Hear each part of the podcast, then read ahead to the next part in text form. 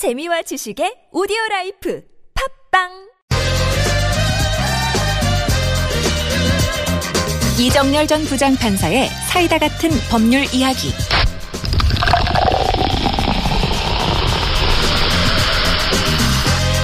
네, 이정렬 전 부장판사와 함께합니다. 어서 오십시오. 네, 안녕하십니까.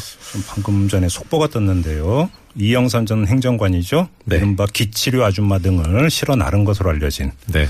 영장이 청구가 됐는데 기각이 됐다라는 소식이 지금 방금 전에 들어왔습니다. 네. 특검 입장에서는 아무튼 오늘 여러 가지 안 좋은 이야기가 계속 지금 전해지고 있네요. 네, 알겠습니다. 속보로 전해드리고요.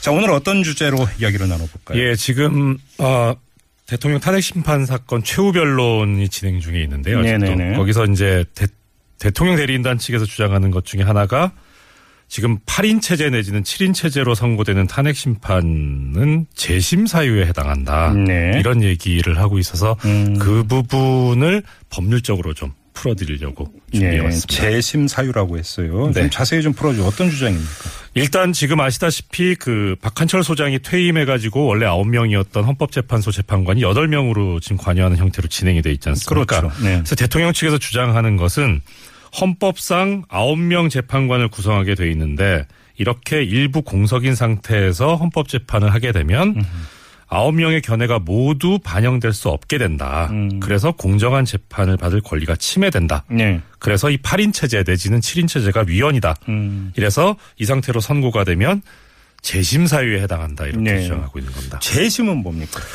어, 글자 그대로 하면 다시 이제 재판 심판을 한다는 건데요. 그렇죠. 그 그냥 다시 심판하는 게 아니고 확정된 판결이 확정됐을 때, 그러니까 원칙적으로 판결이 확정되면 다시 재판을 할 수가 없는데 네. 그 경우에 중대한 오류가 있는 경우에는 음. 그때는 비상 수단으로서 예. 그러니까 이게 정상적인 그 재판 형태는 아니고 비상 수단으로서 다시 한번 재판을 네. 해보자라고 하는 그런 그 구제 방법의 일환으로서 규정된 것이 재심 제도입니다. 그래서 이제 아주 예. 뭐 완전 판결을 뒤집을 만한 새로운 증거가 나왔다든지 그렇죠. 이런 네. 경우 이제 재심을 하는 걸 영화에서 종종 봤습니다. 예, 그렇습니다. 네. 근데 지금 이거는 일반 법원에서 이야기고 네네. 지금 헌법재판소 같은 경우 얘기가 좀 다른 거 아닌가요? 예, 일단 그 말씀하신 대로 탄핵 심판 결정에 대해서는 재심 제도가 바로 없고 네. 예 그래서 뭐 그렇다고 뭐 판결이 선고됐을 때 뭐 소위 말하는 항소나 상고 뭐 이런 것도 없고 단심제니까. 바로, 예, 네. 단심제입니다. 바로 네. 아, 확정이 됩니다. 그래서 음. 보면 재심 제도가 인- 되나 안 되나를 먼저 보려면은 탄핵 심판 제도를 규정하고 있는 법 네. 헌법재판소법을 봐야 되는데 네. 사실 거기에는 재심 제도 자체는 없습니다. 음, 그래요. 그럼 재심이 예. 성립이 안 되는 거잖아요. 근데 이제 헌법재판소법이 모든 절차를 다 규정하고 있는 것은 아니고요. 네. 그래서 이 헌법재판제도가 또 사실 역사가 그렇게 오래된 것이 아니라서 그렇죠. 일단은 어, 탄핵 심판의 경우에는 형사소송법을 준용하게 돼 있고 아. 그 다음에 이제 권한쟁의 심판의 경우에는 행정소송법을 준용하게 돼 있고 여타의 경우에는 민사소송법을 준용하게 그렇게 돼 있습니다. 그래서 네. 지금 탄핵 심판 제도기 때문에 형사소송법 규정을 좀 봐봐야 됩니다. 그러면 형사소송법에 재심 사유가 규정이 되어 있습니까? 예, 형사소송법에는 420조의 재심 사유가 있는데 예. 일곱 가지가 정해져 있습니다. 오, 맞네요.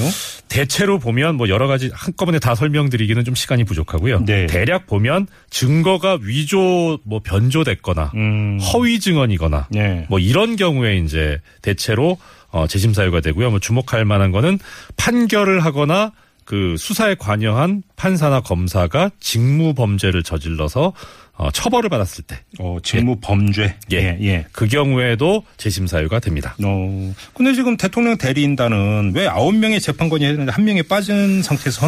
그게 예. 재심 사유다 이렇게 주장하는 거잖아요. 네네. 그럼 이게 지금 부합이 되는 이야기입니까? 그러니까 지금 말씀드린 대로 뭐 증거가 위조되거나 위증이거나 뭐 직무 범죄를 저지른 경우에 이런 때가 형사소송상 재심 사유인데요. 말씀하신 대로 형사소송상의 재심 사유는 아니에요. 어. 예, 근데 왜 이런 주장이 나왔나 좀 따져보니까 민사소송상의 재심 사유에 해당하는 거를 끌어다가 주장하고 있는 게 아닌가 싶습니다. 어. 예.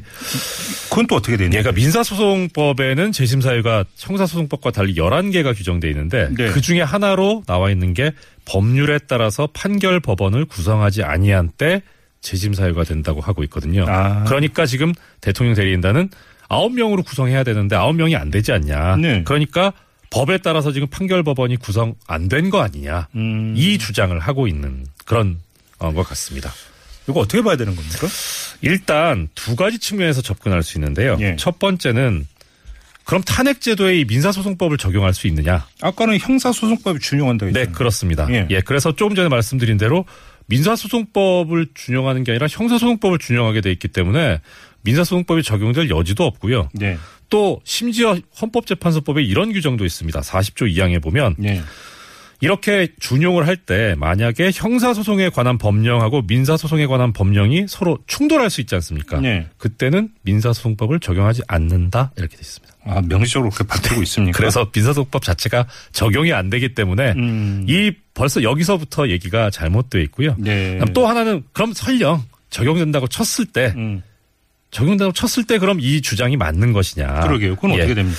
이 부분에 관해서 이제 그꼭 아홉 명 가지고 재판을 해야 되는 것이냐 이 문제이거든요. 예. 보면 헌법재판소법 23조에 나와 있는데 소위 이제 심판 정족수라고 해서 나와 있습니다. 여기에 네. 보면은 네.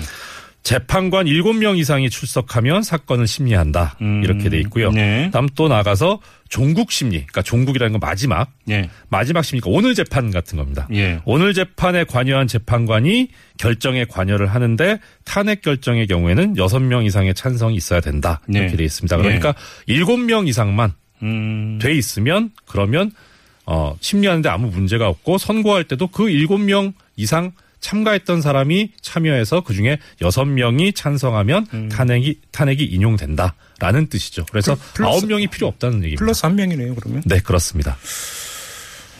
그리고 종전의 또 사례도 보면 네. 예전에 일부 재판관이 임명이 지연돼 가지고 공석인 상태에서 심리도 하고 결정도 하고 한 경우가 꽤 있었거든요. 그렇죠, 예. 뭐 제가 이름은 언급을 안 하겠으면 뭐 특정 재판관 후보자는 특정 당의 반대로 네, 그렇죠. 인사청문회도 열지 못하고 네, 그렇습니다. 계속 공석으로 예. 있었던 게 상당 기간 된 적도 있어요. 예, 그 바람에 상당히 많이 지연이 됐었는데 그래도 결정은 선고가 됐었고 예. 뭐 위헌 결정도 선고가 됐었고요. 그러면 그때. 뭐 그 기간 동안 내려진 그럼 헌재 선고는 다 그럼 무효냐? 그렇죠. 거기에 대해서 또 헌재 내부에서도 문제가 없다고 보고 네. 거기에 대해서 또 외부에서도 문제를 제기하는 그런 학자도 없고 그러니까요. 아무 실무가도 없습니다. 근데 제일 궁금한 게 이건데요. 네. 대리인단 전부 다 변호사분들 아닙니까? 네. 그 어렵다는 사법고시 패스하시고 예. 변호사 되신 분들인데 이 법정을 모를 리가 없잖아요.